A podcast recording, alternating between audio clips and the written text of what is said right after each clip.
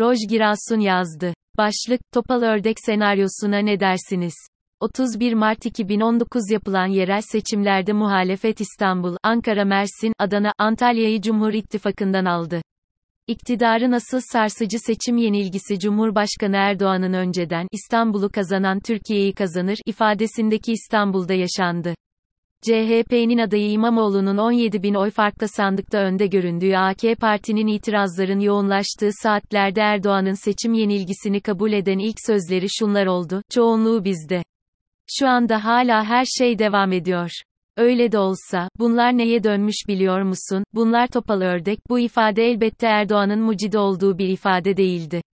Başkanlık sistemiyle yönetilen Amerika Birleşik Devletleri'nde başkan ile kongrenin çoğunluğunun aynı partiden olmaması durumunda başkan için topal ördek kavramı kullanılıyordu. Cumhurbaşkanı Erdoğan da 31 Mart seçimlerinde belediye başkanlığı seçimlerini kazanan muhalefete belediye meclisinde çoğunluğun AK Parti'de olduğu bu kalıpla hatırlatıyordu. Çünkü 300 bine yakın seçmen aynı zarfta İstanbul Büyükşehir Belediye Başkanlığı için başka partiye il genel meclisi için başka partiye oy vererek bu sonucun ortaya çıkmasını sağlamıştı. Nitekim İstanbul'u 23 Haziran tekrar seçimler sonrasında da yönetmeye devam eden İmamoğlu meclis çoğunluğunun AK Parti ve MHP'de olması sebebiyle çokça kez istediği adımları atamadı. Öyle ki bugün İmamoğlu'nun adaylık tartışmaları gündeme geldiğinde karşısına çıkan en büyük engellerden biri olarak aday olması durumunda meclis çoğunluğunun AK Parti'de olması sebebiyle belediye başkanlığının Cumhur İttifakı'na geçmesi ihtimali çıkıyor. Şimdi Türkiye'de yeni bir seçim sürecine gidiliyor.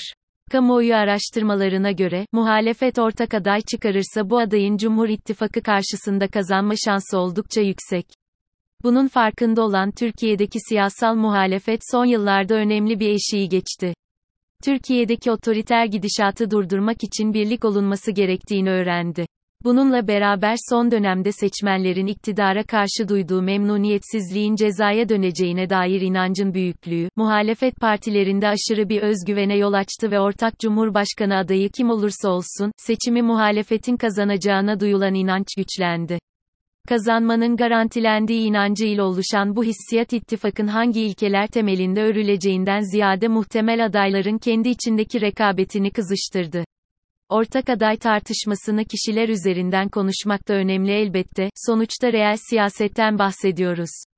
Ancak yine de adaylık tartışmalarını daha çok geçiş tartışması üzerinden konuşmak muhalefet için daha faydalı olacak gibi görünüyor.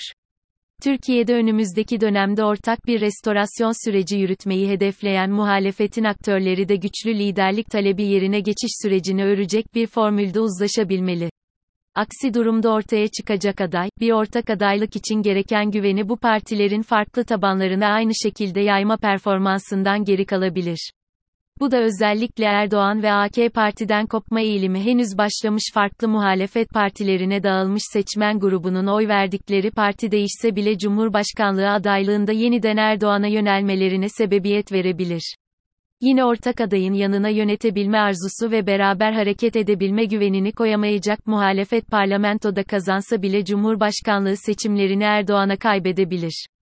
Hülasa henüz hiç konuşulmasa da Erdoğan'ın Haziran 2023 seçimlerinde Cumhurbaşkanlığı koltuğunu tekrar kazanıp, aynı anda parlamento çoğunluğunu muhalefete kaybetmesi ihtimali, üzerinde durulması gereken bir ihtimal olarak karşımızda duruyor. Cumhurbaşkanı Erdoğan'ın 31 Mart 2019 seçimlerinden sonra İmamoğlu'nu tarif etmek için kullandığı topal ördek konumuna 2023 yazında kendisi düşebilir. Kim bilir belki de önümüzdeki dönem çokça konuşulan geçiş sürecinin farklı bir konsepti de bu şekilde yaşanabilir.